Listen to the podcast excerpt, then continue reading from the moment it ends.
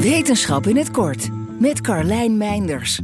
Met iedere celdeling neemt het risico op kanker toe. Een langlevende soort, zoals de olifant, zou dus vaker kanker moeten krijgen dan een kortlevende soort, zoals de muis. Maar in 1975 bleek al dat dit niet zo is en dat er maar weinig variatie is in kankerrisico tussen diersoorten. Tussen schimmelsoorten is die variatie er wel. Onderzoekers van Wageningen University and Research hebben een idee hoe dat kan.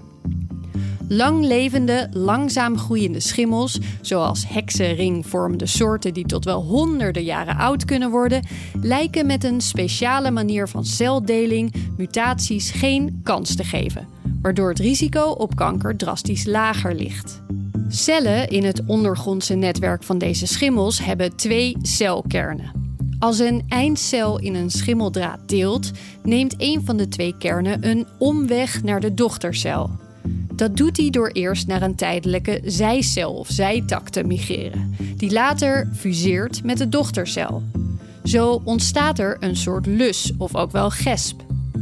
Uit eerder onderzoek is gebleken dat mutanten het vermogen hadden verloren om als schimmeldraden te fuseren. De fusie van zo'n gesp moet volgens de onderzoekers dus een soort testmoment zijn.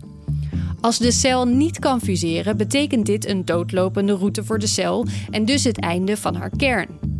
Omdat uit hun eerdere onderzoek bleek dat verlies van fusie de belangrijkste route is naar kernkankers, veronderstellen ze nu dat de GESP fungeert als screeningsinstrument voor de kwaliteit van de kern. Een test waarvoor kernen met mutaties in fusiegenen niet slagen. Wil je elke dag een wetenschapsnieuwtje? Abonneer je dan op Wetenschap vandaag. Spotify is partner van Wetenschap vandaag. Luister Wetenschap vandaag terug in al je favoriete podcast-apps. Nieuw 10 is ook duidelijk voor pizzabakkers. Je vraagt lekker snel een zakelijke lening aan. Net zo snel als dat ik mijn pizza's bezorg. Duidelijk voor ondernemers. Nieuw 10, je doelen dichterbij. Een initiatief van ABN AMRO.